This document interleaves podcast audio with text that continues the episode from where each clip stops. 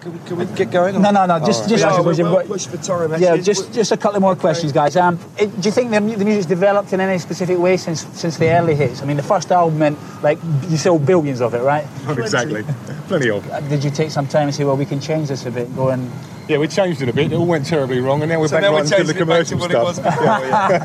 Do you think it's more of an American than a than a European sound? Well, we did in the first place. I mean, when we when we first got signed, we were signed by it's the American side of the company because we thought we're, we're never going to get anywhere in England because we sound American. And then what happened was it did very well in England and never really broke in America. So, no, not really. I, th- I think it could work in either place.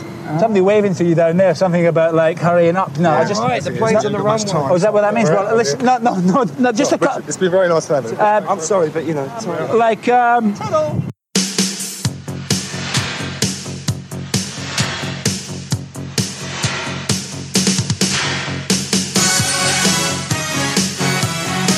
This is eighties Ockney audio commentary.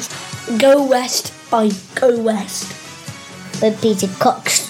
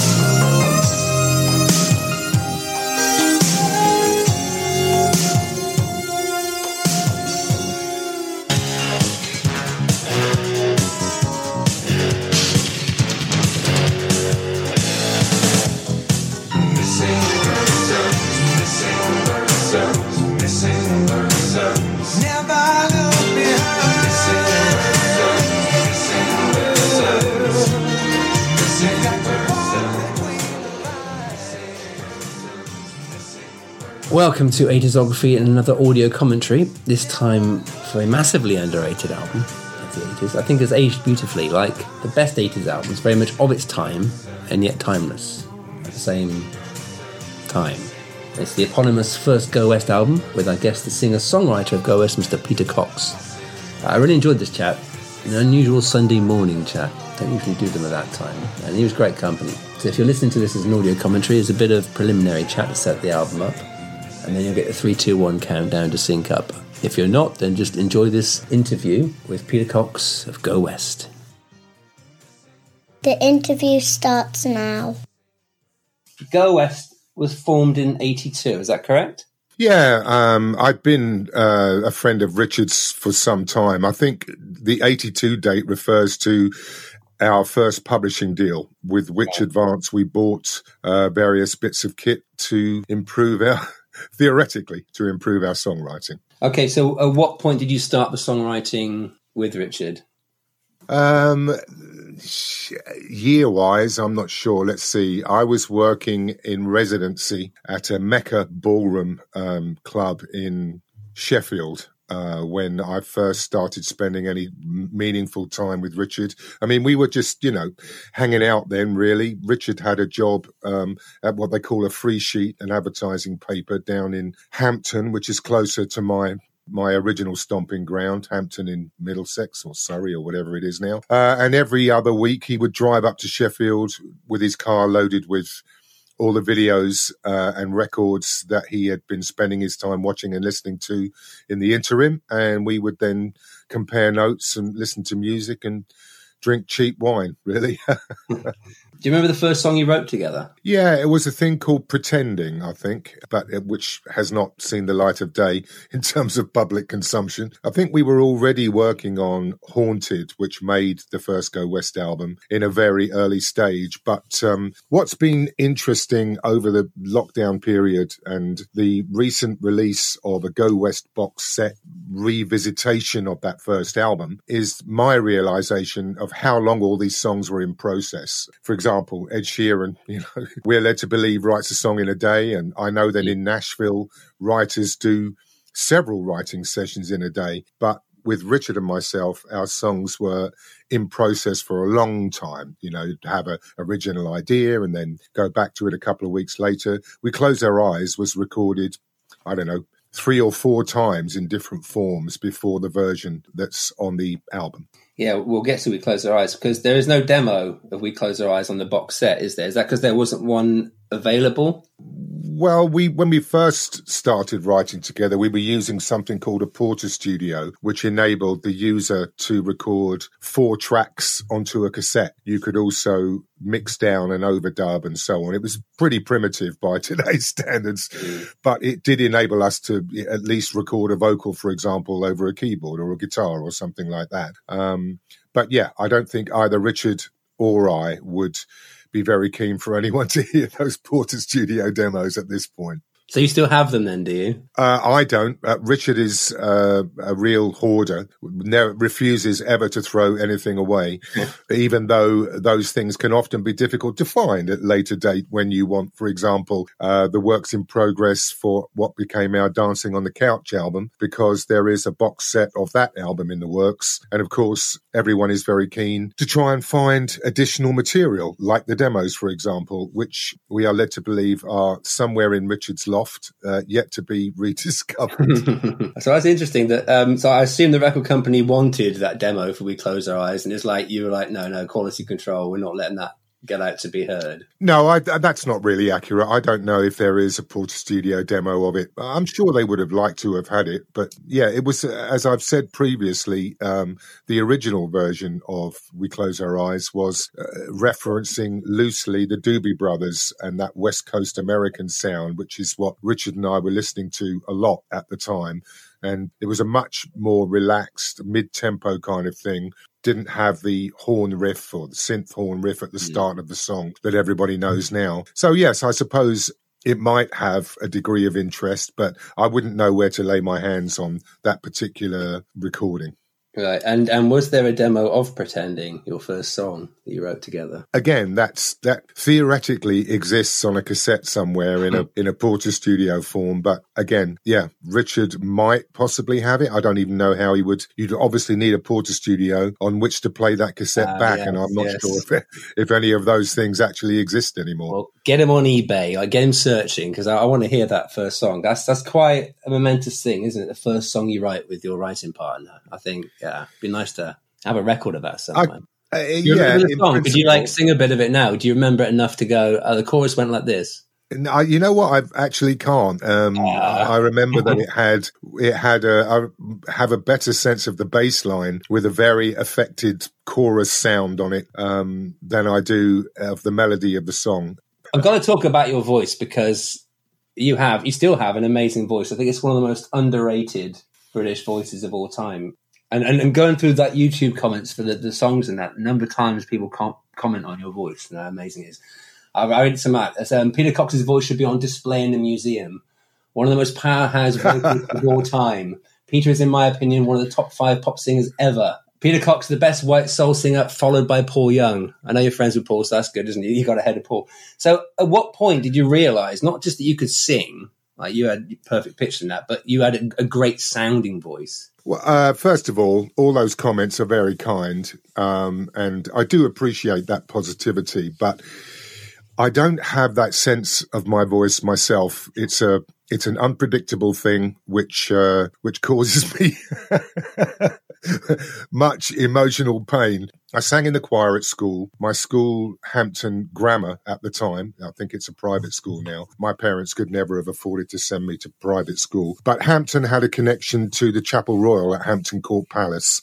So Uh, as a schoolboy, I duly went along and auditioned and got into the Chapel Royal at Hampton Court Palace, um, and sang in the choir there for a year until my soprano voice broke. So I mention all that because, you know, I guess I had an ear for music, even if I would rather have been playing football uh, at at twelve years old. But that was the beginning, I guess, of singing. It's it's if it's not too inappropriate to say, it's the it's the white version of a of a soul singer's church experience when they were younger. I was developing my pitch because I was always very anxious, being an anxious type of person that. Um, I wouldn't be the chorister who was holding up the choir rehearsal. So yeah. I and I couldn't couldn't read music, even though the music sheets were handed out to the choristers every week. So I would learn by ear as fast as I could, in the hope that no one was looking at me going, "Oh, he's holding everything up." So that was good ear training in a way, uh, and yeah. stood me in good stead. And then when I got older and my voice broke, I carried on singing in the choir at school and started to develop an interest in music, primarily the reggae coming out of Jamaica in the late sixties, I suppose. And that led to Motown,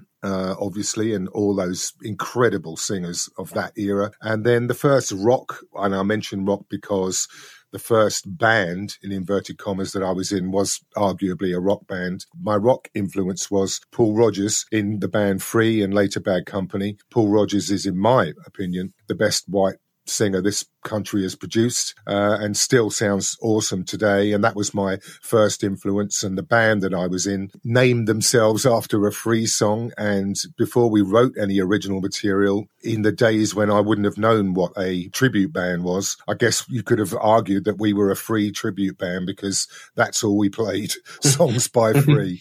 And I tried my best to sound as much like Rodgers as I possibly could. So uh, in terms of when I, when did I have any sense that I had a decent sounding voice, I suppose um, when uh, when we started to get final interest from publishers and then recording companies, because clearly if they didn't see any potential in me as a singer, um, we would have had no interest. So I guess that was it. But I'm not, as you probably are gathering, I'm not, I don't have that kind of ego where I I think, you know, hey, I, I'm I'm a great singer. All you can really do is show up and do the very best you can at every opportunity. And I think that's that sounds sensible to me. That's what I try to do even now, as frustrating as my voice can sometimes be from my point of view.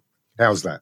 That's a good answer. Okay, I'm going to go back on a couple of things based on what you it's, said. It's a long answer. no, no, it's good. It's a great answer because it's, it's, it's, it's going to lead to a couple more questions. So when you say the first time you had an idea or an inkling that, that your voice was, was good was from the record company, but you could put that down to the songs as well, couldn't you? Was there not a time before that, like when you sang socially or with friends, where they were like, oh my God, your voice is amazing, Peter? Like, have you thought of like doing this professionally? There's no earlier time, like in your late teens, early twenties, where that was like people were pointing out to you how great your voice was? No, not really. As I say, I'm, I'm even now people ask, you know, do you sing at home? And actually, no, I don't really. Having had uh, the common experience of losing my voice while on tour, uh, up until that point, I'd always taken my voice uh, and whatever I could do somewhat for granted. I'd never done any work on vocal exercises or training my voice or, or looking after it particularly, because I like a glass of wine and, and that's not good for your voice, and so on and so on and so on. So these days I do try to do um, half an hour of vocal exercises every day because it's a muscle. Your vocal cords are, are muscles like any other and you need to keep them working. But uh, I say all that because I would never be singing in a social uh, occasion. More recently, when we've done promotion in Japan, in Japan, the karaoke thing is, is a really big deal. And on a couple of occasions, I've been out to dinner with the Japanese distributor, our record label in Japan, and they'll take you to dinner. And after dinner, the next thing that happens is karaoke. And right. uh, in, in that environment where you are the supposed professional, when the mic gets handed to, do, to you, I, I personally feel a terrible pressure, revealing how uptight I am, I suppose. But I can't think of anything I would less want to do than karaoke. It never would have occurred to me that your voice would be something that would be of, of concern like that and, and worry. I think, well. I think It would be more accurate and more concise to say it doesn't always do what I want it to do, and I wish it would. And I also would love it if I didn't have so much angst about it. Okay, so let's get on to the album, the genesis of the album. So you signed uh, with the record company in eighty-four, is that correct? Finally, yes. Finally, yes, finally, after a few attempts. So when you made it big, you were twenty-nine, which is, is quite old in the pop game, isn't it? Do you think, in retrospect, that was good? You didn't become famous at twenty? That might have like, screwed you up a bit? Well, I think I got pretty screwed up at twenty-nine, so uh, that wasn't that wasn't a potential uh, advantage had I been younger. Although I do think, you know, I remember some months on from our initial success seeing Bros Um, being interviewed on the T V, um, and they were talking about the cars that they bought and this and that. And already, even at that point, I was kind of talking at the T V saying, guys, guys, don't spend all the money. Don't yeah. spend all the money straight away, because um, I've been, as I said earlier, I've been working, I am working with Gary Stevenson at the moment, and we both agree that there was a period of time there briefly where we just assumed that the success that we were having would inevitably continue. And as we all know, uh, that was not necessarily the case. You know, it, it's uh, these things can often have a time limit. You just kid yourself that it's going to all be roses, and then suddenly you're no longer flavour of that particular month. So even though you're more of a worrier than, say, Richard was, you still had that kind of, because the hits are coming for that album, you're thinking this will happen next second, third, fourth album. I did think that, but I didn't answer your question, which was to say that had I been younger, I think I yeah. might possibly have felt that I deserved the success perhaps more than I did when I was twenty-nine, when I was perhaps thinking about overthinking things, and which you can probably say, based on what we've already discussed, is probably true. So that's, that's interesting. So you think you might have found it easier if you'd have been younger? Well, I think I, I, I might not have. Yeah, I might not have felt so much pressure um, yeah. to always be a so-called pop star, um, because I never really felt that I was that kind of person. Certainly, never felt that I looked like a pop star in any way. And then you won. I certainly started to feel that I needed to live up to something that I imagined the audience were looking at me to be, if that makes sense. So you didn't think you looked like a pop star? So my thinking was why you weren't signed with the record company, because you hear the demos, you think you've got these songs, they're obvious pop smashes, and they see a picture of you and Richard and think, like, they look like pop stars. You do look like pop stars. You're both like really good looking guys. It's a no-brainer, right? So, so that's interesting you say that. You don't think you look like a pop star. Well, let me just give you uh, another insight. Um, I don't know if this makes any sense, but uh, Robert Palmer, of whom I was and continue to be a huge fan and whose records I had bought, had said some very nice things about me uh, on T V, which was in the first place, wow, you know, Robert Palmer is is... saying that I'm a good singer. Uh, that's that, that was just unbelievable to me. And I met Robert, and on the very first occasion that I met Robert, he just took one look at me and made, I can't remember this word specifically, but he said something to the effect that, ah, I see, there's a psychological problem here. And I think that was insightful. I think, you know, he could see that I wasn't the kind of pop singer front man to swagger into a room and say, hey, everyone, look at me. That's never been my personality. I, I thought that was insightful of him. And, and, you know, and he could see that in me the fir- the very first few minutes that he met me. So he, he said this one word thing. Did he comment further on that, saying, are you finding this this level of success, fame, uncomfortable, or was it just that initial? No, that was it. That, that we um, yeah we we didn't we spent a little bit of time with Robert here and there, but not a great deal. And uh, you know, Robert had plenty going on. Uh, we spent um, a couple of hours with Robert in a hotel room in New York, listening to him on the phone, speaking to his lawyer, trying to extricate himself from the forthcoming tour with the Power Station, oh. because he had. because he had just had an enormous hit with Addicted to Love. Love and yeah. so he, did, he clearly didn't need wanted, well, he, I think he knew what he would rather be doing, let's put it that way. Yeah, yeah, that's fair enough. Uh, the name Go West, who came up with the band name, and, and, and why did you choose that name? I'm sorry to tell you, there is no story. You would think by now, having been asked that question many, many times, we would have some hilarious tale. But um, the, I, I'll keep it. I'll keep it short so you can edit it out of the interview. We had been trying to get a record deal for many years under the uh, not very charismatic sounding name of Cox and Drummy. And um, labels had heard our stuff and rejected our stuff. And when we got to the point at which we had the basic masters of We Close Our Eyes and Call Me recorded, where we had something that was, you know, close to the finished article, and we were, everyone felt positive about them. John, our manager, uh, wanted to revisit the labels, but didn't want them to associate these new recordings with anything they might have heard under the name Cox and Drummy. So he said, we need to have a band name. I think one or other of Richard or myself, I can't remember which, said, well, let's have Go. And the other one said West. And that is as interesting as that story gets, I'm afraid. Whoever it was, why Go? Uh, well, we had, you know, I, I wanted to call our first album Start. Richard said it sounded like a breakfast cereal, which is probably quite accurate.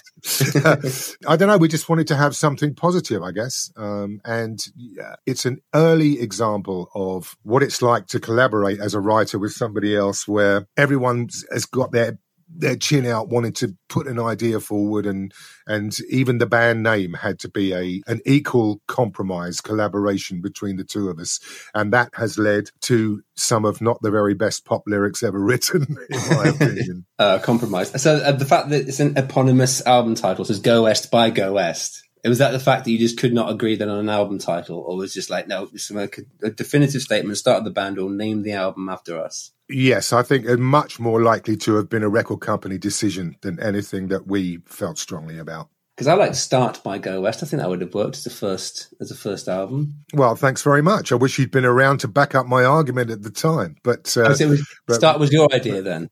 Yeah, but Richard said immediately, sounds like a breakfast cereal. Oh, Richard, I, okay, I, yeah, I'm, I'm I with could, you on that I one. Could, no. I could kind of see where he was coming from, so so I didn't push that particular idea too hard. Shower. Feed the cat.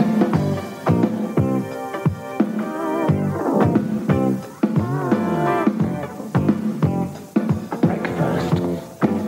Cannot start. Get up to it any time. Okay, so, um, okay, we'll get to the album now. Audio commentary. That's one. Three, two, one, play. Track one, We Close Our Eyes. So, We Close Our Eyes. That is the Roland S H one oh one playing the bass. Um, and the riff there is a very multi-track synth line by the marvellous Dave West, our keyboard genius, who never really got uh, the credit anywhere near he deserved about the sound. He was, he was the inspiration for Go West, and it wasn't Go Dave West. No, it wasn't. In fact, Dave's name is Butcher. He changed it to West because he didn't like the name Butcher. He'll oh, okay. hate me for telling you that. Okay. okay. So there you're hearing some of Gary's uh, explosions. Uh, that was a reverse guitar played by Gary Stevenson. Um, Dave again there with the keyboards. Uh, and uh, this this last part of this line, the way yeah, which crowds are often kind enough to sing along with us when we play the song live, mm. was suggested by our friend Colin Campsey, one of many gifts he gave us, bless him. And We Close Our Eyes is the title of the song, but for a long time in the writing process, it was called I Need Your Love, as unimaginative as that title is. So if you can picture I Need Your Love instead of We Close Our Eyes, uh, that's okay. how it sounded for some time. I was going to say that's the sound of a distorted spring reverb, one of Gary's uh, many technological tricks. And that single note guitar line you can hear there is played by me, one of the few guitar bits and pieces I got to play on the album. And that was contrived by a very patient producer uh, working around my limitations as a guitarist. Was this always um, earmarked as the first single? No, actually, um, but it was the song that Richard and I felt most confident that it represented what we wanted to do as as artists most of any more than any of the other songs on the album. It's the sound of uh, drum machine drums. It it sounds very unlive now somehow, although of course at the time it was not cutting edge, but fairly a fairly new development in recording. Uh, machine drums, if you like. It is like cutting edge in the sense it's very much of what was around in eighty-five, yeah? It is indeed of its time, yeah.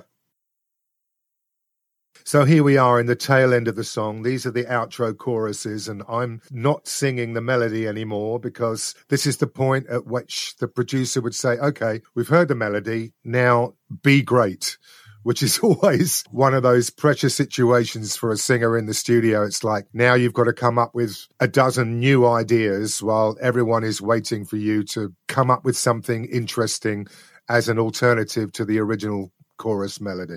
You often wonder what a producer's role is, and that, that's that's great producing, because that does create some, a memorable last minute. Rather than just repeat the chorus to fade, you create a different yeah. part of the song to end the song. You it's hopefully, like you... you hopefully, yes, but of course, then you, all the pressure in this situation is on me. The same exact thing happened at the end of The King of Wishful Thinking, um, and of course, I'm thrilled that those ideas got past the quality filter and made it onto the recordings. But in the moment of everyone looking at you going, come on then, come on then, it's not necessarily a moment where I'm having the most fun. Do you understand what I mean? It's, yeah, you know, I don't want to. I don't want to. That's work and that's pressure, isn't it? So track two is Don't Look Down.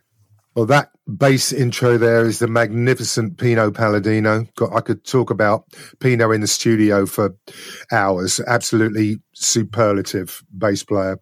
And that intro does not have the keyboard melody, which was later added to a version of the song that became known as Don't Look Down, the sequel.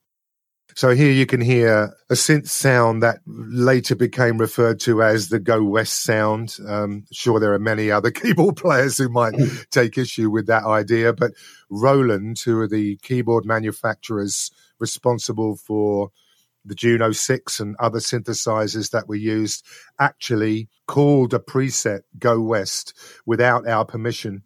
Um, so we got onto them and they gave us a lot of free stuff as a result. Oh, that's, that's a great tribute though, isn't it? Um, you and that guitar, your band. That's fantastic.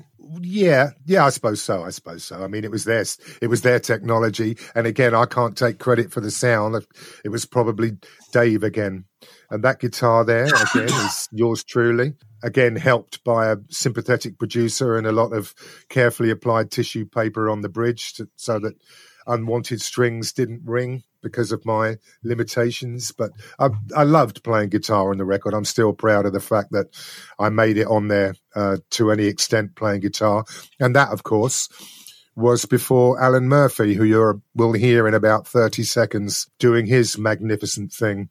He would bring a level of excitement and energy to the song that wasn't there previously. So they were always such an exciting couple of hours because the, he would take the song to a new level and made us excited all over again about a song that we might have been writing, in inverted commas, for weeks or months on end. This little drum fill has caused much consternation in the live bands ever since. It's hard to play. That's how. It's just people. It's not a straight four four bar there, right. And this sound is Gary, is uh, Alan Murphy, just just a wicked guitar player in every sense. Wonderful man, uh, dearly loved and sadly missed. Yeah. And um, Al, um, when he was presented with a section like that to play guitar over, um, would always play his most exciting performance, either take one or take two. He was always the best when he didn't know what was coming in the track, um, which is quite still quite remarkable to my mind, um, and a level of musicianship that I I will never uh, uh, I will never reach. Okay, so for things like guitar solos or saxophone solos, do you often have a melody you want played, or is it like just do your thing and we'll just choose the best take? Yeah, that much more, because I mean, all this stuff on the end of the track here is just, it's almost like I want to stop singing so I can listen, because he's just such a fantastic guitar player.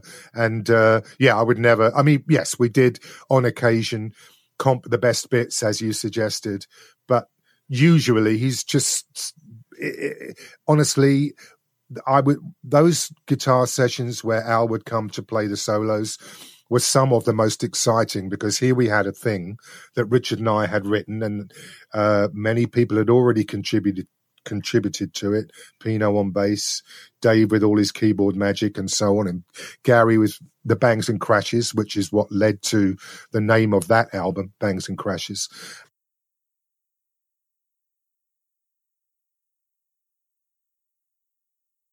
So this is Call Me. Um, this came about in a slightly different way, perhaps, than some of the songs that Richard and I have written together. We'd been trying to get a record deal for literally years. I think we were probably in our third year of our publishing deal. Um, so thank you to A T V for sticking with us, even though we couldn't get signed. And we, Richard and I, just agreed that we would try to write the most commercial thing that we felt comfortable with, because the answer we were constantly getting from labels is, we don't hear a single, we don't hear a single.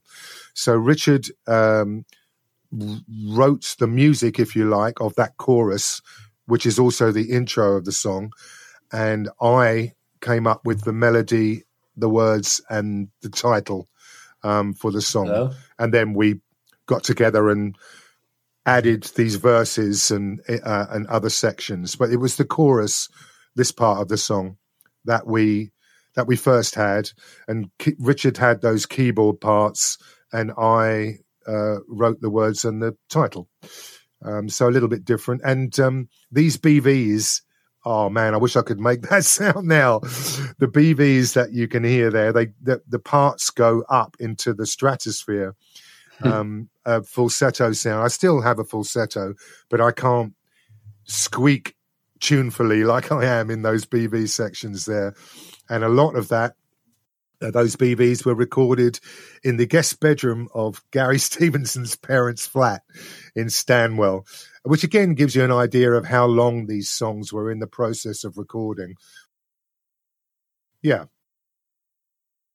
That, uh, clean guitar sound you can hear there is Gary Stevenson.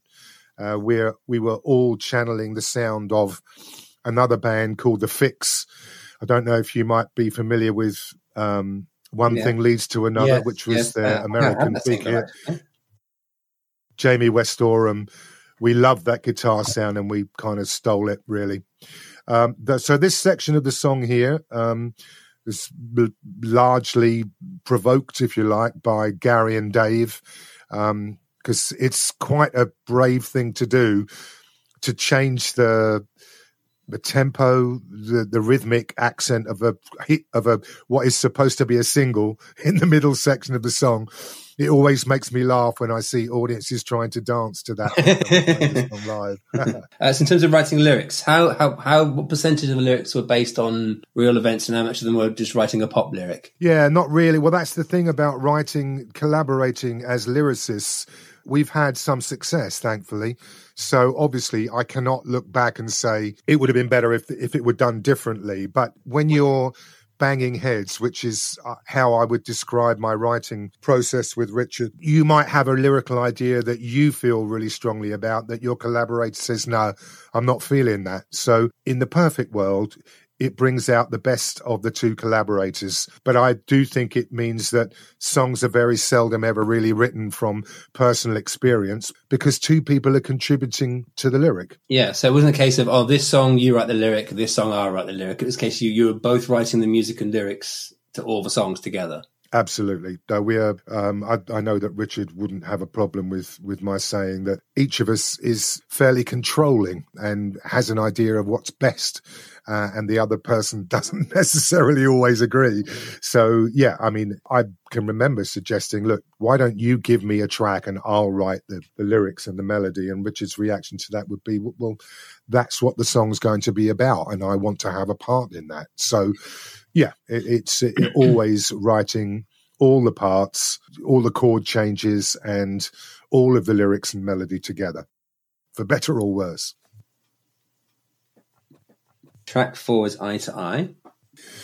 We called that synthesizer the one-note samba on the uh, on the track list.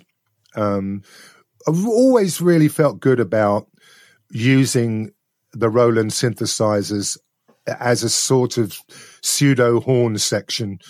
Um, I think we probably could have had live horns, but we really liked the sound of the synths uh, playing the part of the horn section. Here I'm singing in a head voice. I think that's the technical term.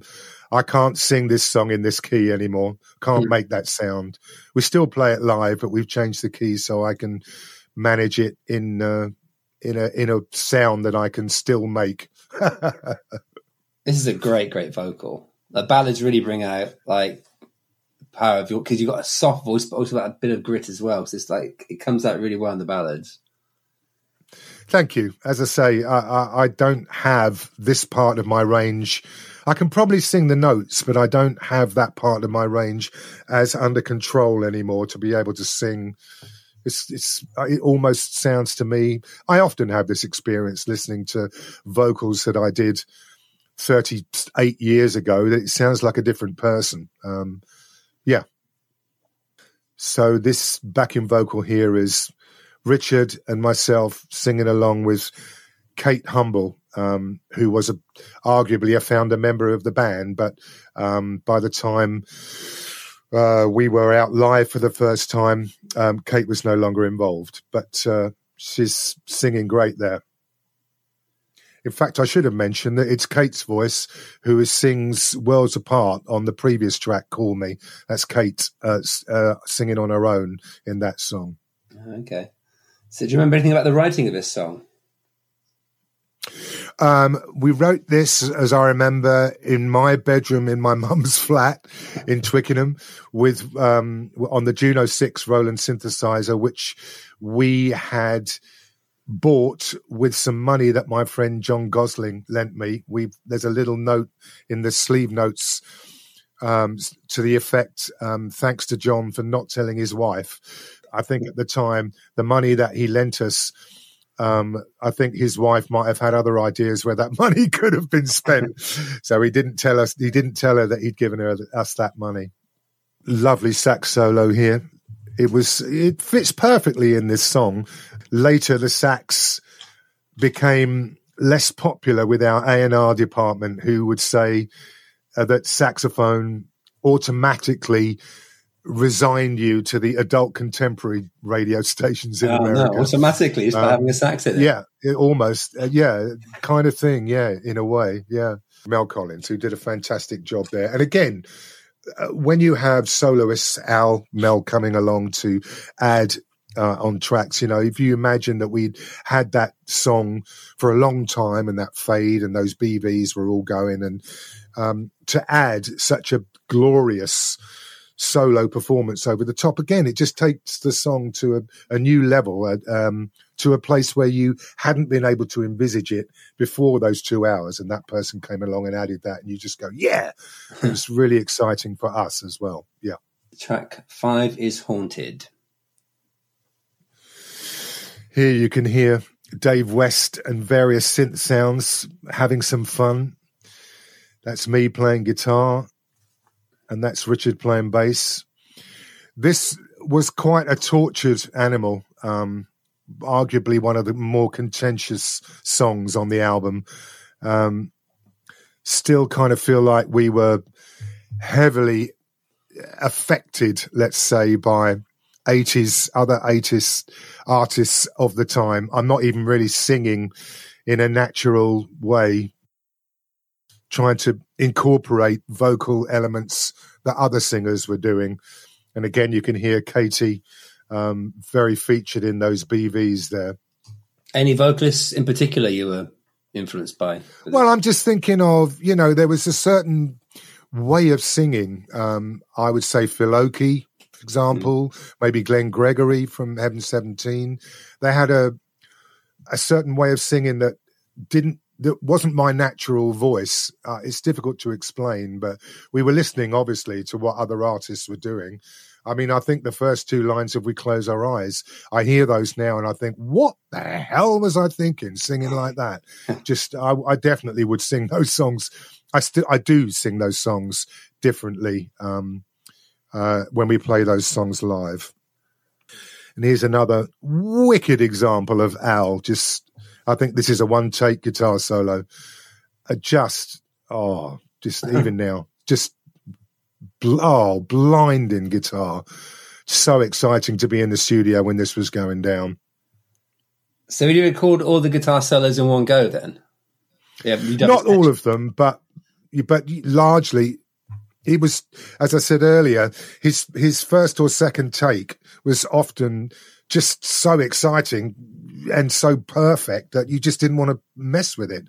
We did sometimes comp him here and there, but generally speaking, I mean, there's a song on the next album, Dancing on the Couch, called Little Caesar, and he didn't even know the chord progression, and we just pressed play, and what you hear is just Al's one-take performance through that song. I couldn't even believe it at the time. I just, it, difficult to describe, very exciting. I want to big myself up and say I played the bass in the uh, in the verse of Haunted. So it's me on bass in the verses and Richard here. Richard had a, a an octaves disco bass line originally in the song, which I was never very keen on, and lent on the other guys in the studio for support to vote it out of the final recording, much to Richard's great annoyance and frustration.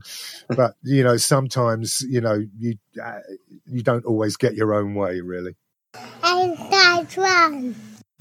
Hey, I'm Will. And I'm Kat. If you love nineteen eighties pop culture, you'll love nineteen eighties Now. Each week we discuss our favorite nineteen eighties media. Like movies, T V shows, music. Yeah, we chat with our favorite nineteen eighties celebrities. Like Affirmations with Dee Wallace. And other times, uh, Alex Winter tells us what Bill and Ted's phone booth smells like. But it's always fun. You don't have to miss the nineteen eighties. You can have your nineteen eighties now.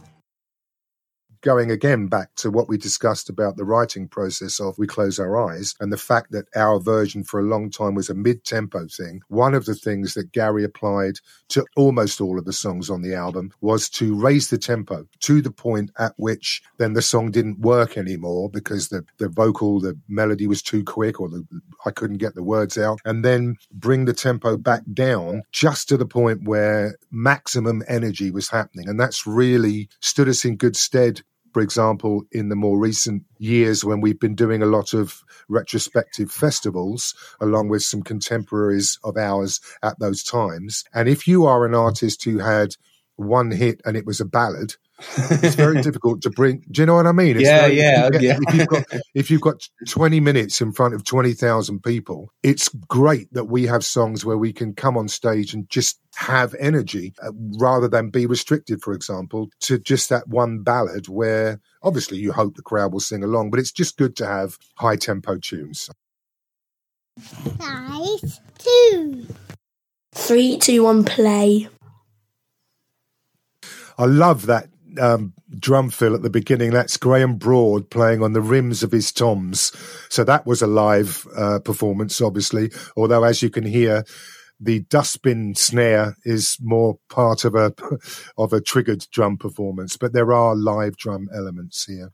God, that snare sound is awful, isn't it? um, uh, this this again was a song that was a very much more mid-tempo thing before Dave and Gary got involved, and the bass line you can hear, I think that's a Wave synthesizer, but that was Dave's extrapolation of our much more simple uh, bass line that we had on the original tempo of the song. Again, this is me playing those clean guitars. Um, um, this vocal, um, I was telling Gary about this just recently and he couldn't remember it, but uh, I had sung the song and we'd comped it together at Rooster and I was never happy with the vocal performance. Eventually, we came to mix and we moved to another studio called Sarm West. And I begged Gary to let me have one last go at the vocal uh, on a mixing day. And he was very reluctant to let me do it. And in the end, he agreed on the basis that I could have one go. And so this vocal that you hear is, um, um, I don't know if it's actually all a one-take vocal, but it's pretty much a one-take vocal because Gary wouldn't give me any more time to revisit the vocal again. That's interesting. It's, course, my favorite uh, vo- it's my favourite vocal on the album. It's a great vocal, especially on the verses. Oh, thank you. You obviously, you like uh, you like a bit of rock.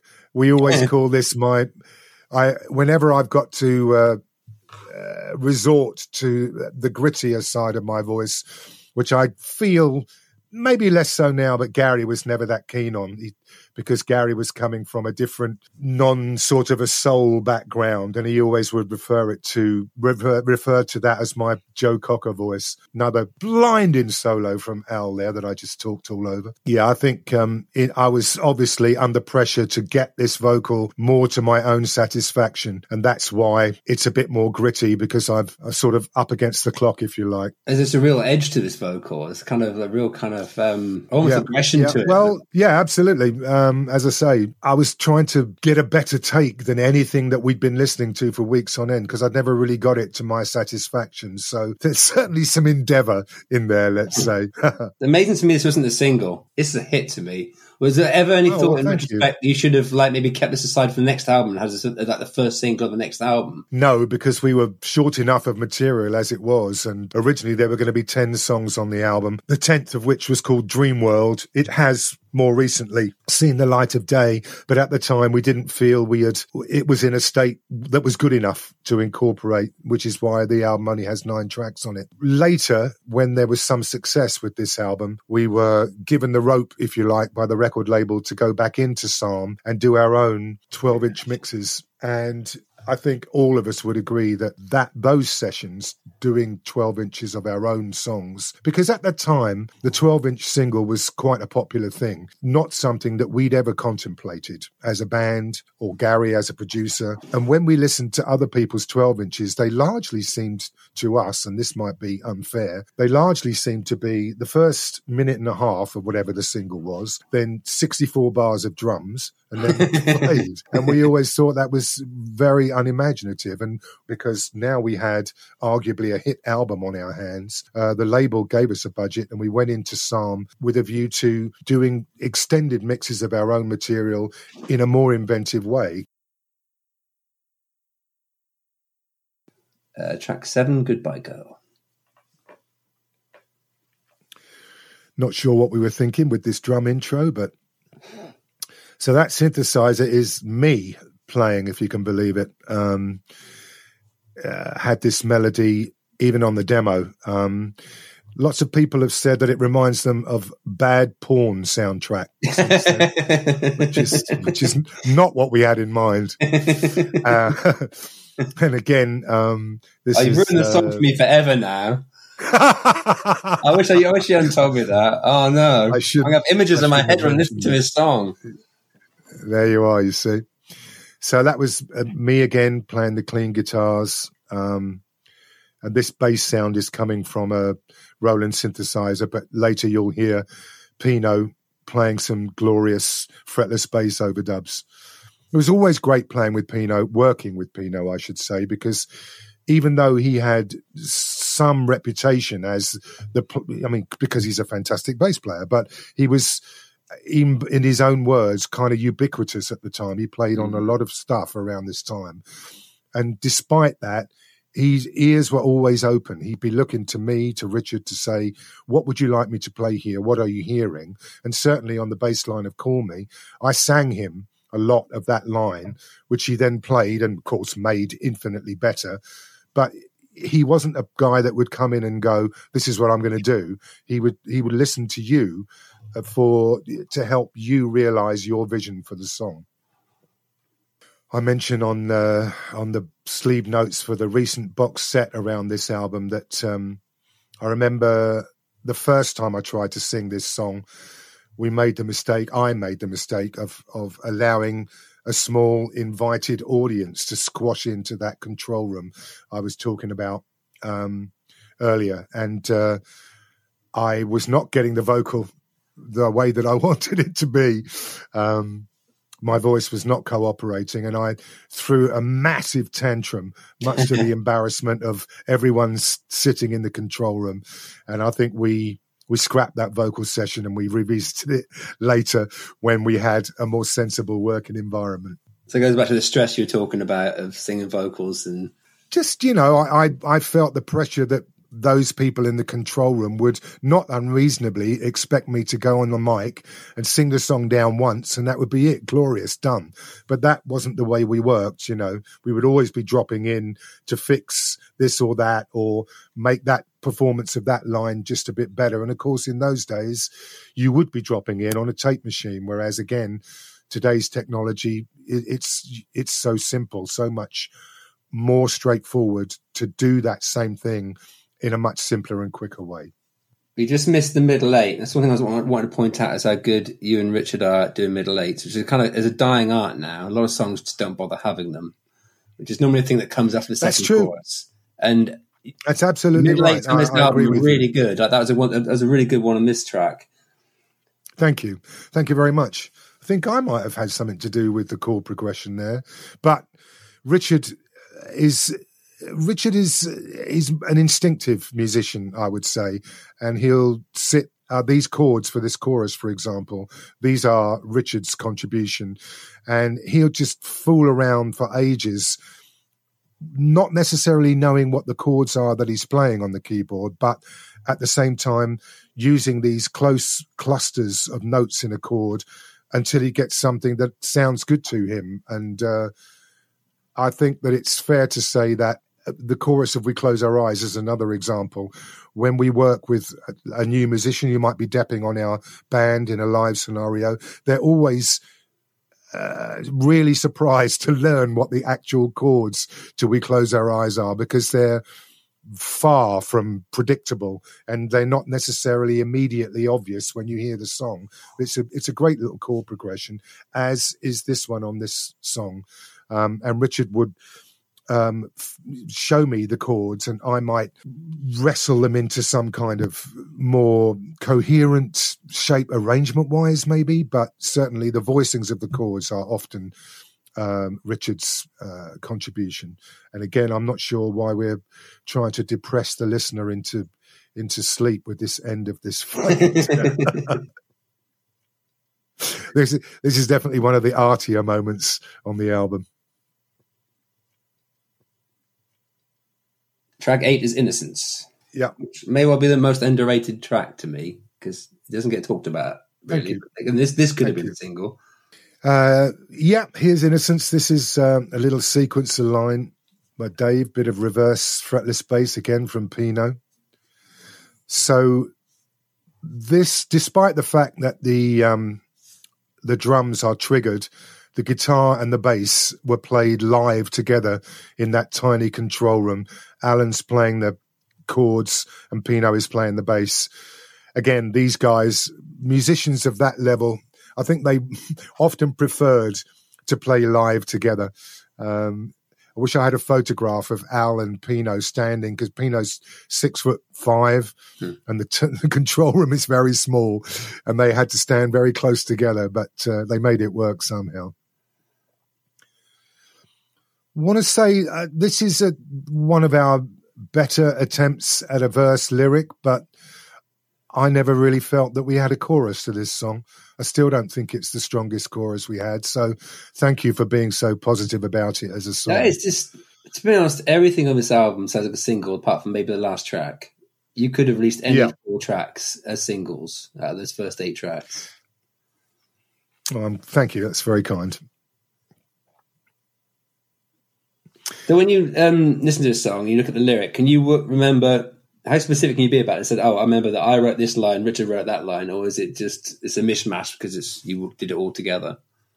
That's a really good question, because oddly, when I look back at the lyrics to the songs, I I know which ones resonate with me, and and I also know the ones on which I'm less keen.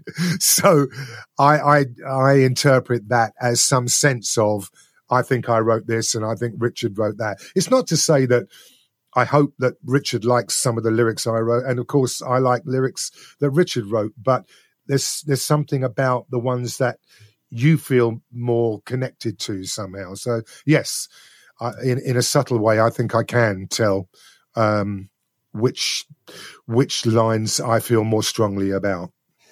We're into another middle eight now. I love this middle eight and the way it goes back into the last verse. I think this is absolutely fantastic. it's it's a great way of getting into the last verse. It kind of creates a new momentum and pushes you back into the song. Yeah, well, thank you again. You know, uh, so it's many good, people right? contributing. Yeah, my voice is sounding very much younger than it does now. Mm-hmm. Again, you're singing the verse melody slightly different here. Is that another thing that, like Gary said, okay, let's, for the third verse, let's do something different with it, with the song here? Exactly right. It, it yeah. wasn't necessarily always coming from Gary. You know, I, I would think, okay, we, we need to make this next verse more interesting. I mean, for better or worse, Gary certainly then did have a mindset of, okay, we've had this many bars and nothing has happened. We need something new to happen here. And that was what led to a number of the so-called special effects on various of the songs on the album. We need a, we need a moment of interest here, you know. Were you involved in that, what was chosen as a single? Did you get involved in those discussions? We were, in in the sense that um, I'm just. I think Al's going to come blazing in here somewhere, isn't he? I remember this. No, he's not there. That's interesting, because um, this the tale of this song in our live shows at the time. Al and I would be doing a, a call and response thing. Wow, there's no lead guitar in the outro. I can't believe that. It shows how long it is since I've listened to this record. Wow, that's amazing. Perhaps I'm thinking of the twelve inch again. Yeah, I was going to say it's on the twelve inch. Al into, yeah, yeah, yeah.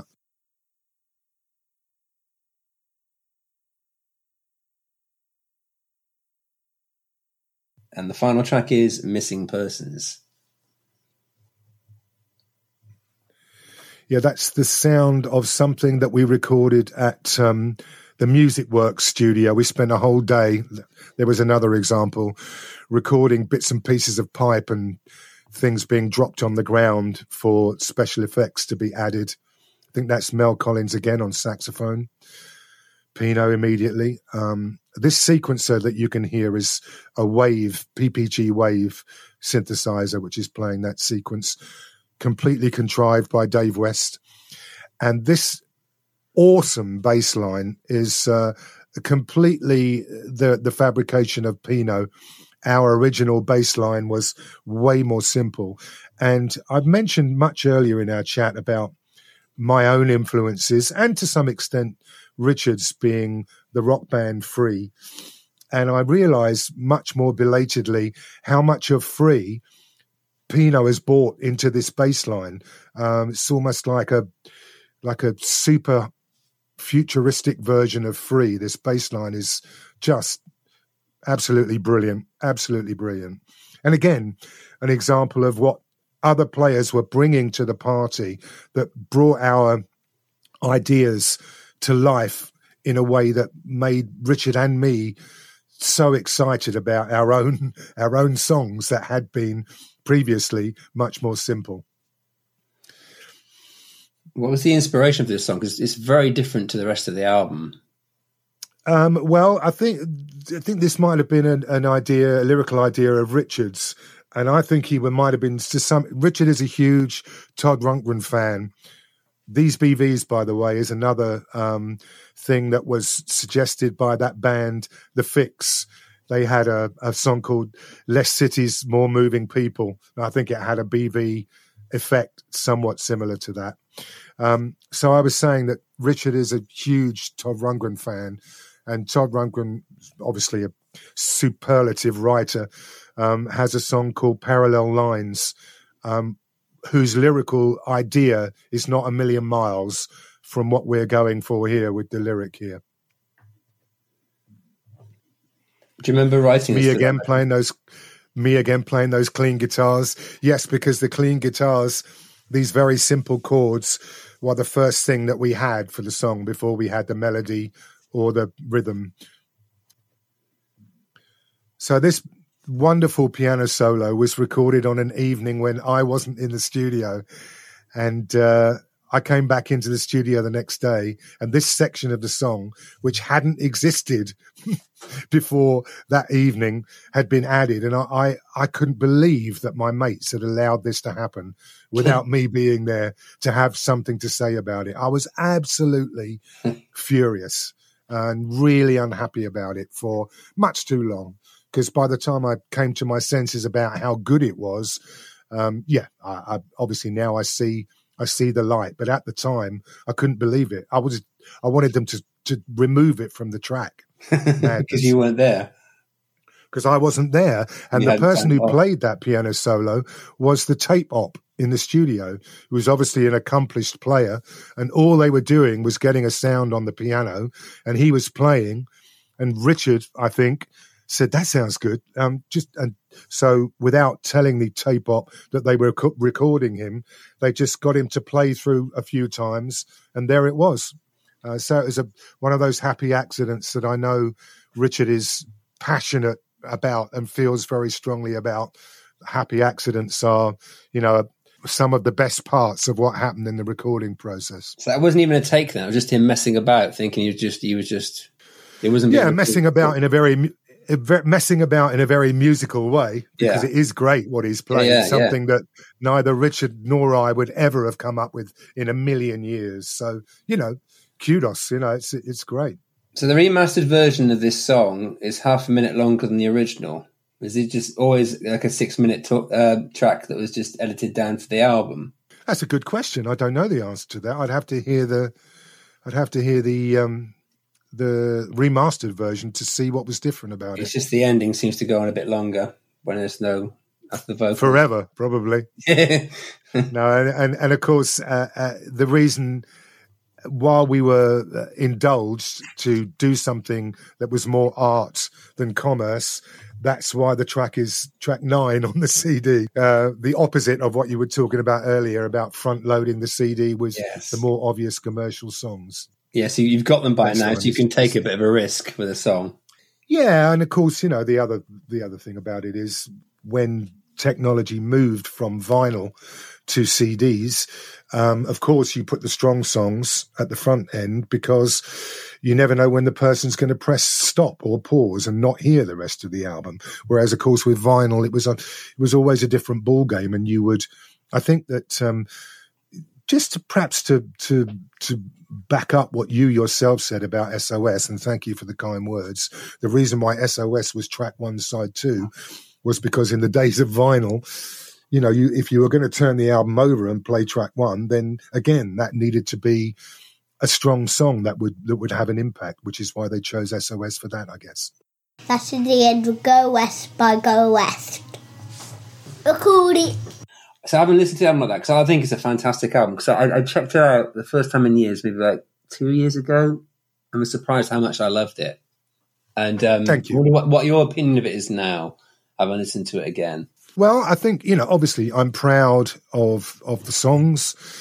I've already gone into some of the compromises that were made, which I don't think necessarily led to the best lyrics that have ever been written. But on the other hand, um, and there are some terrible drum sounds on there. I know Gary would, would say exactly the same thing. It's of its time.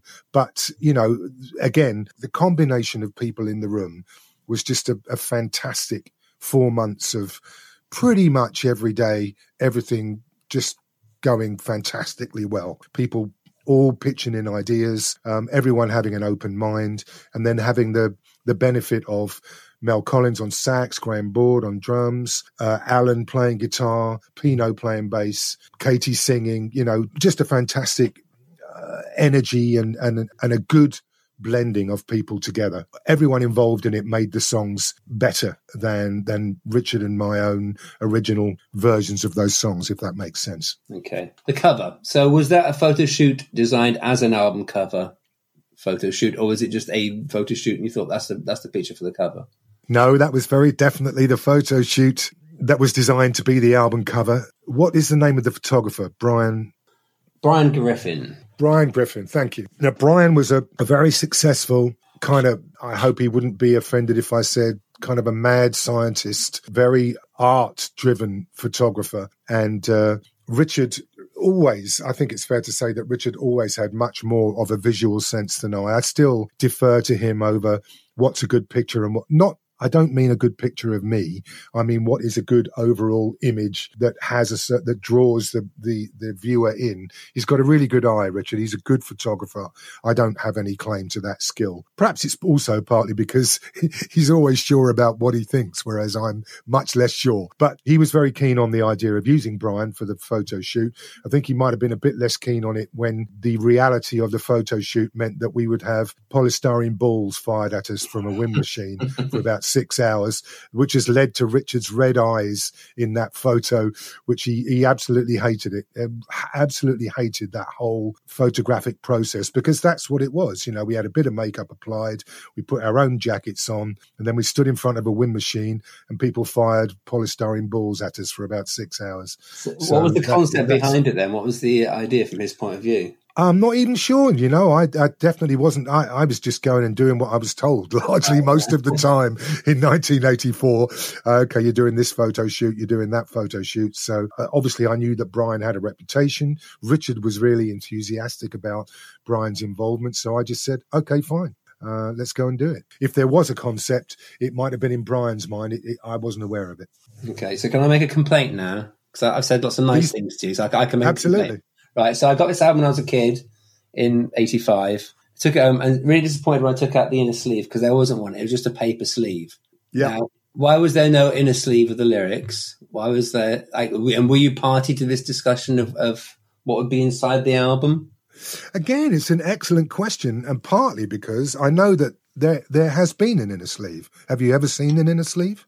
You mean in the original Never. release? So it was it was Debate Smith that, that stiffed me then? It might have been, but I know... There, I, I, seriously, I when it first came out, was there an inner sleeve? I don't know, but there has been an inner sleeve. I'm not sure whether it was when it first came out or if there was a repressing and that, yeah, and then the inner sleeve was removed. But there definitely has been an inner sleeve to that album. And... to answer your the other part of your question, no, of course I wouldn't have been a party to that decision. I mean, I might have been asked, would you like to have an inner sleeve? And Richard and my ethos, our whole aspiration even today, is let's make everything as good as mm. we possibly can. So, of course, we would have said, yes, absolutely. But I can also tell you, now that I'm far more aware of the bitter realities of these things, is that an inner sleeve costs money. And while that would definitely not have been our decision, someone along the line might have said, okay, if we're going to repress the album, this time we'll just do it with a with a straightforward plain inner sleeve. So I'm sorry you got stiff, but it wasn't my fault. Oh, I, I, I love the album, but I felt cheated by not having the lyrics to, to sit on my bed and, and follow the lyrics. It's such an integral part of listening to albums, especially in the eighties. I, I couldn't agree more. Yeah. I absolutely, totally agree. And and I'll be applying the same same parameters, the same idea to my forthcoming solo album.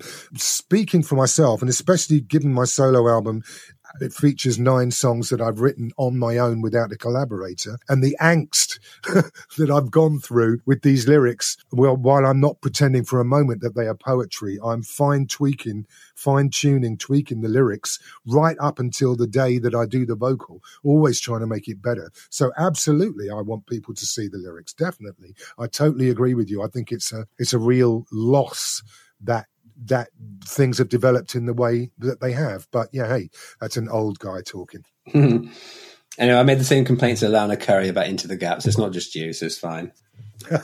eighties-ography, quick fire round.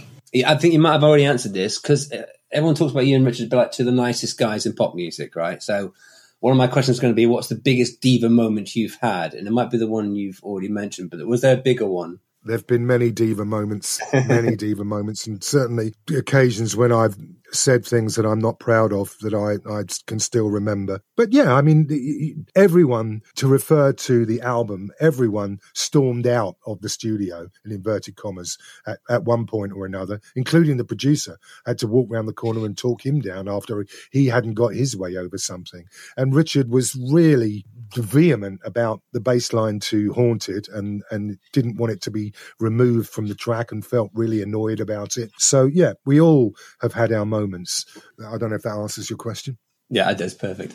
Where do you keep your Brit Award that you won for Best Newcomer? The Radio one Newcomers of nineteen eighty-five, Go West.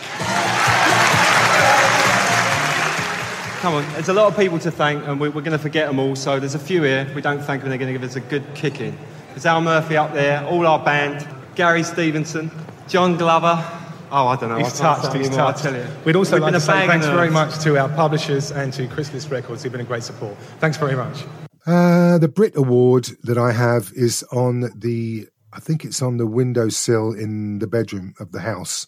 I must say that while it's brilliant to have won a Brit, the actual award that you get in this day and age is a much more fancy thing than the things that Richard and I received. Ours kind of look like it's something that someone made in the in the garden shed with a with a welder and a couple of old bits of tin. It's uh, it's not the most prepossessing thing, even if it is a Brit. Yeah, at least you can say you won one. You know, it doesn't look great. Exactly. Yeah. Yeah. Uh, if you could do any track from the album as a duet, which song would you choose and who would the singer be? Wow, that's that. This we could be here all day. Um, what lends itself to being a duet? Um, I'm not sure that any of the lyrics necessarily lend themselves. So let's say Eye to Eye, because it's a, I can sort of imagine a female voice. Who would I sing Eye to Eye with? I think I find in these situations, because I could agonize about this for days, but um i'm i know um Beverly Knight vaguely. She's an incredible singer, and I find in these situations often the first name that comes to mind is not necessarily the worst idea, so I'm going to say Beverly Knight. How's that?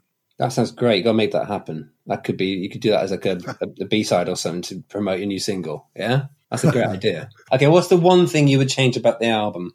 Again, referring back to the fact that there were so many people involved and everyone was pitching in ideas, there are songs on the album about which I don't feel as positive as others. But I don't really think it would be fair to say that I'd change anything about it, because it's not just my thing. It's, you know, there's a, there's a team of people all, you know, pitching in ideas and have all had an impact in various ways. And again, I, I feel particularly uh, that I would like to give credit to Dave West for the synthesizer sounds, because, you know, he, he's such a big part of the sound of the record, even though the ideas and the songs and the chord progressions and the lyrics, you know, were all Richard's and mine. But Dave, you know, the riff of We Close Our Eyes...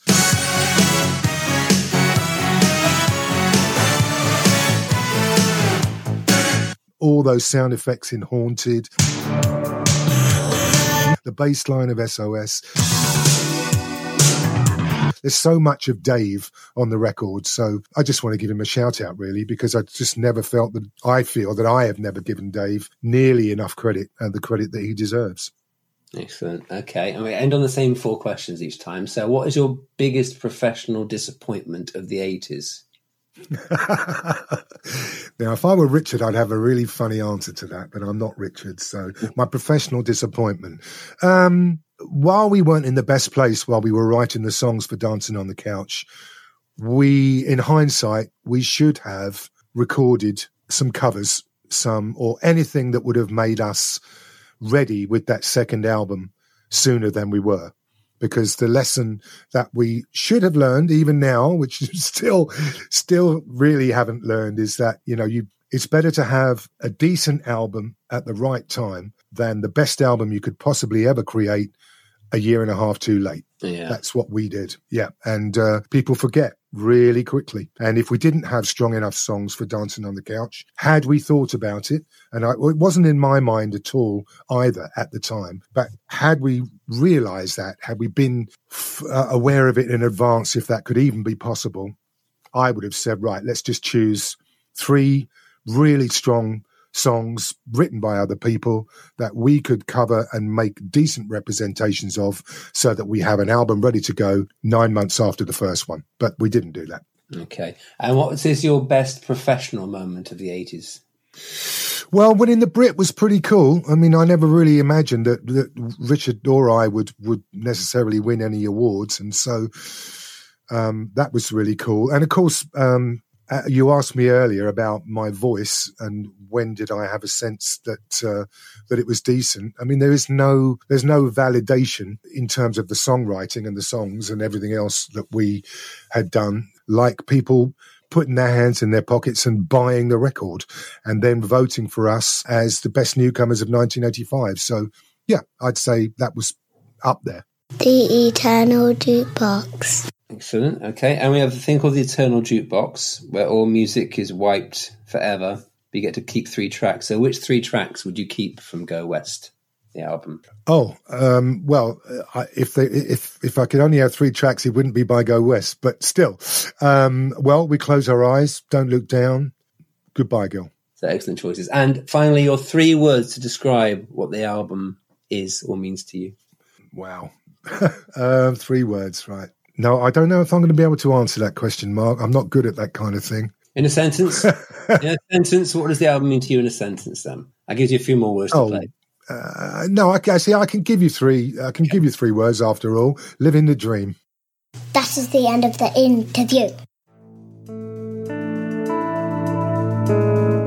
Thanks to Peter for that interview. Fascinating hearing about the process of making the L P and writing the songs, and also the insecurities and doubts. I mean, as I said, an interview from the outside in. He's a guy that had it all. He's good looking, a brilliant voice, wrote great songs, but there was still those doubts all the way through the eighties and beyond, which I thought I found really, really interesting. It was a great chat. Uh, he's got a new album coming up this year. You can check him out on Instagram as Official Peter Cox, on Twitter at Peter John Cox. And also thanks to the eternal Martin Page for having to put a good word in. You can check out his podcast, Radio Owl's Nest. There's lots of demos of unreleased songs, including some songs he wrote with Peter, where the demos are sung by Peter. Some great stuff there.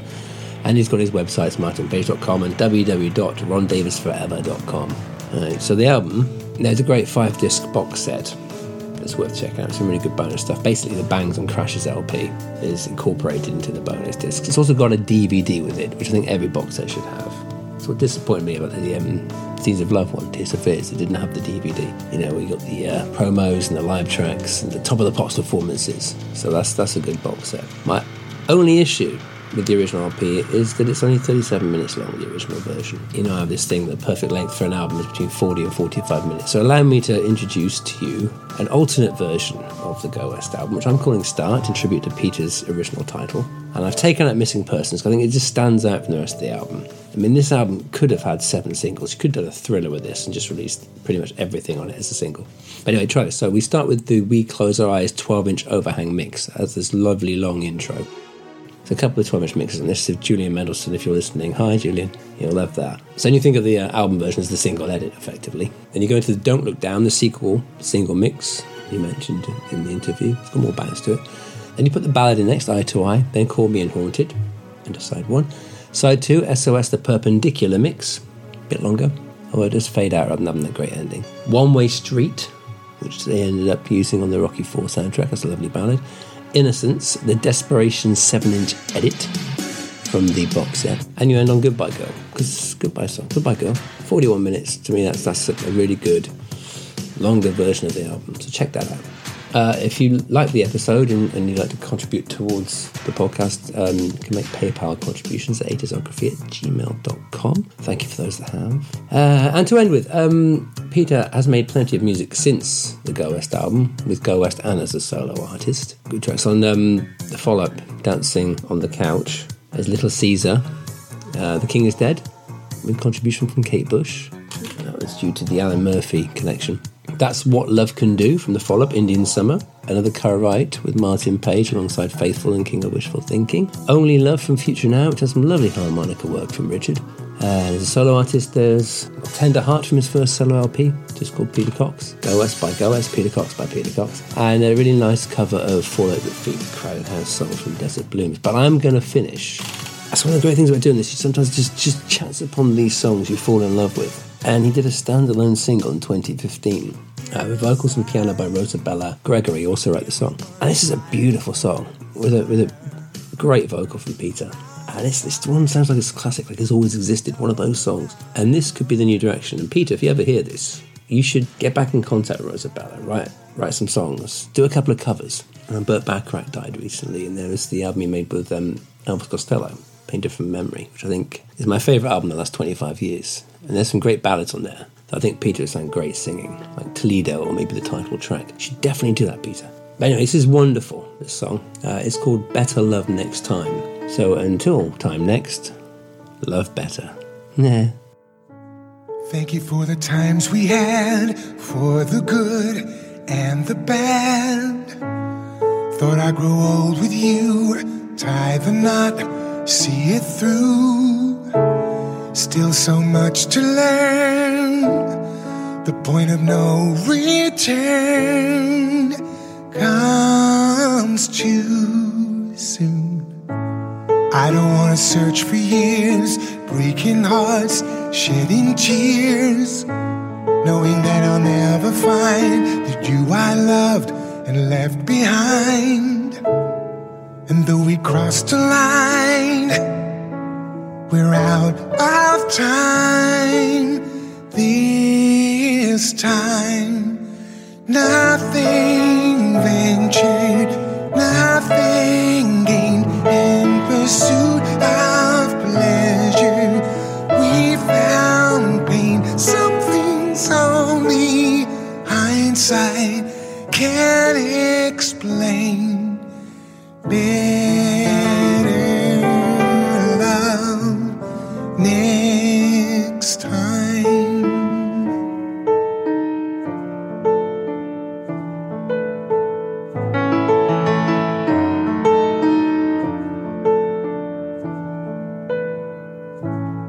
And what I dread the most, when you leave, your ghost will follow me from room to shower, haunting me every hour, until I'm on the verge and fighting every urge to call you. Nothing ventured, nothing gained in pursuit of pleasure. We found pain, something's only hindsight can't explain. Better love next time.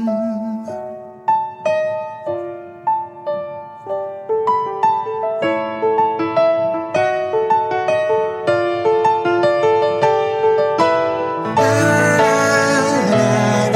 love, love. Love, love. Better love, better love. Do-do-do-do-do-do-do. Nothing ventured, nothing gained in pursuit of pleasure. We found pain, something's only hindsight can explain. Better love next time.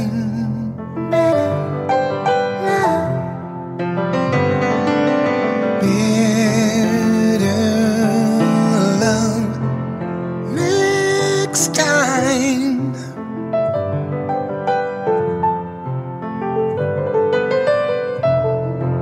Mm, better love. Mm.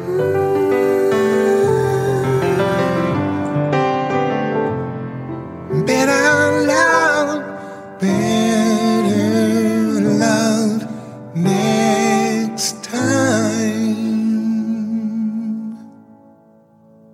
Sorry, mate. I, I, I, it looks as if we dropped out there. Probably a boredom filter on my length of answer. All right, there. I forgot to mention there's some extra bits that I meant to include. Uh, so I'm going to stick them right at the very end. Uh, these didn't fit within the format of the audio commentary, but I thought they were interesting. So there's- the first part is where Peter talks about twelve-inch mixes, and there's the second part where he talks about choosing singles. So enjoy. Bye. Because now we had arguably a hit album on our hands. Uh, the label gave us a budget, and we went into Sarm with a view to doing extended mixes of our own material in a more inventive way. So we could then call Al back in, and Al would play more solos, and we'd add more guitar overdubs, and and, and so on and so on. And we riding on a, a, a little bit of a, a crest of a wave. I, I used to say the crest of a ripple. Um, we we we were so confident Um, we just felt that, you know, we could do anything we wanted, and that's what we did. And those sessions were the most fun, and was, you know, that some of those twelve inches now are some of our best work, I feel. So that's very unique. So I was going to mention the twelve inches at the end, but um, to actually add additional bits onto the twelve inch as opposed to just remixing what's already there. Because I spoke to Julian Mendelsohn and I asked him about that. Often the artist was in, involved, and he, he mentioned, well, Go West, we take like a week to do a twelve inch, which again is incredible. It was great working with it was great working with Julian, I must say. Um, and I've seen or I've listened to Julian talking about his career in retrospect and all the other fantastic recordings that he was involved in. And bless him, he did give us the credit. I mean, because everyone was working on those sessions. Julian as well. The twelve inch of Eye to Eye has a delay on the background vocals, which is completely Julian's thing, you know, and it sounds great. And he got a, again, right from the start, he got a fantastic sound on all our triggered percussion samples. Um, but bless him, you know, he gave us credit. Um, as as you mentioned, you know, he might he often would say, again, I'm not going to attempt an Australian accent. He would obviously oh, often, often look at us as if to say, what are you doing? Why are you doing this? That's good enough, isn't it? You know, and so on and so on. So, yes, to him, it might have seemed madness to take a week to do a twelve inch, but we were having so much fun, and uh, and it was great to yeah to I'd be on the I'd be on the mic adding vocals. I played congas on bits and pieces. You know, we'd add all kinds of stuff, new sections and so on and so on. And uh, yeah, it was it, it was great. It, and Julian was a was a, a fundamental part of the team uh, during those twelve inches, but.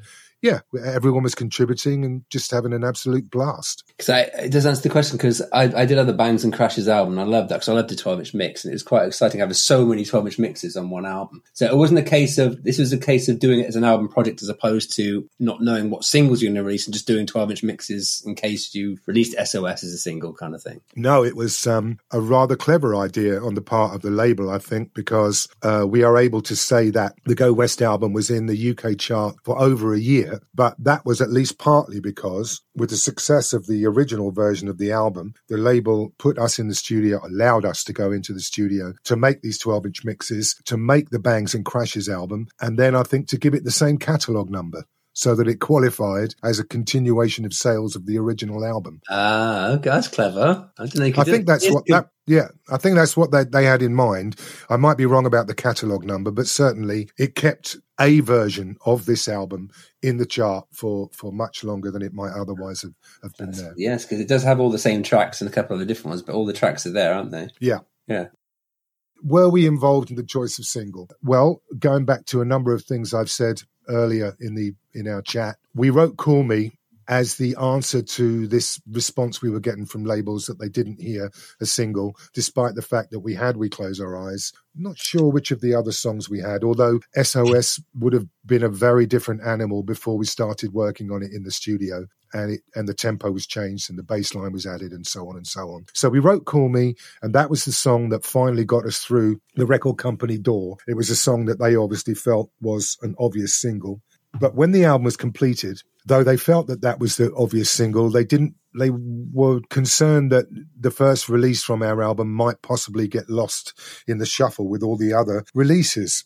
So, for reasons best known to themselves, they invited Richard and me to choose the first single from the album on the basis that Call Me would be the second single. And as we've already discussed, Richard and I felt most strongly about We Close Our Eyes uh, of all the songs on the album. So we chose We Close Our Eyes, and, and it got to number five in the U K charts. So that was, you know, we were kind of vindicated. And, it, you know, I, even now I still, it's got a muscle, it's got an energy about it. And, an, and I feel an interesting lyric, although we were working with some friends of ours called The Quick, another duo signed to A and M at the time, and they demoed Don't Look Down with us, actually, and a version of We Close Our Eyes. And at the time, I guess when we had a version of the song, and it was called I Need Your Love, as I say, I need your love, you know, in that chorus section. And I guess The Quick being very competent and, and successful pop writers, when Richard and I announced that we were going to change the title of the song because we thought it was a more interesting, less obvious theme, they said we were mad. Don't change that. What are you doing? You know, you're mad. It's it's fine as it is. And obviously We Close Our Eyes is not as immediately obvious a lyrical theme. But yeah, we, we stuck our chins out and got our way, and the rest is history. Yeah, it stands out as a title, doesn't it? More than I Need Your Love. Certainly. That was our yeah. thought. You know, we we're, yeah, wanting to just not be too obvious. But by the time we got to uh, the Dancing on the Couch album, our desperation not to be obvious kind of bit us in the arse. You, you went too far the other way, yeah. That's, that's incredibly rare for the record company saying, go on, you guys choose the single. That's, that's, I wouldn't think that'd be yeah. very common. Yeah, it's, as I say, I think they had this odd idea in their minds that, you know, if they put Call Me Out as the first single and it didn't get the attention they wanted it to get, then then the album might not be successful. I don't know what they were thinking, but uh, as you say, that was that was the reasoning that was presented to us. And as you say yourself, I can't really see any other reason why they would have invited us to choose our first single than that. But you were vindicated because you, you were right. Yeah. Yeah, yeah. Although, of course, you know, I think the, the sales team might have had something to do with that. You know, obviously, we weren't the people making people buy the singles, and we got a, a decent budget for um, the video for We Close Our Eyes. It's funny because just the other day, Uh, there was a re-screening of a T V documentary about top pop videos of the eighties. Mm. And there's a little bit of uh, interview, Richard and I, talking about the process of making the video for We Close Our Eyes. But then David Grant, I know David, uh, not so, I haven't spoken to him for a long time, but we knew him back in the day. We wrote together and so on. And David Grant commented on the We Close Our Eyes video saying that it was very obviously a video that had been made on a low budget, which I thought was hilarious because it cost one hundred twenty-five thousand pounds. A Godly and cream uh, as well. Which yeah. is, exactly, which was, and, and the, as I've said many times previously, that video costs more than the entire recording process of, of oh, this man. album that we have been discussing. fifty thousand pounds more than the whole album costs to record and to mix. So, yeah, David was was not as well informed as he might have been. And it's hugely memorable. It did help sell the song, didn't it? The im- images. Yeah, yeah. Although, of course, you know, again, it was my first experience of being in front of a camera. And uh, and Godley and Cream were very smart and, and got performances, in inverted commas, out of Richard and myself that, you know, they knew what they were doing and they were very aware of our lack of experience. But I do remember playing um, a rough edit of it to a friend of mine and his girlfriend before anyone else had seen it. And I played it to them and his girlfriend said, well, that's not going to work. So she obviously was a lot less impressed with my on-screen persona than than uh, other people were later.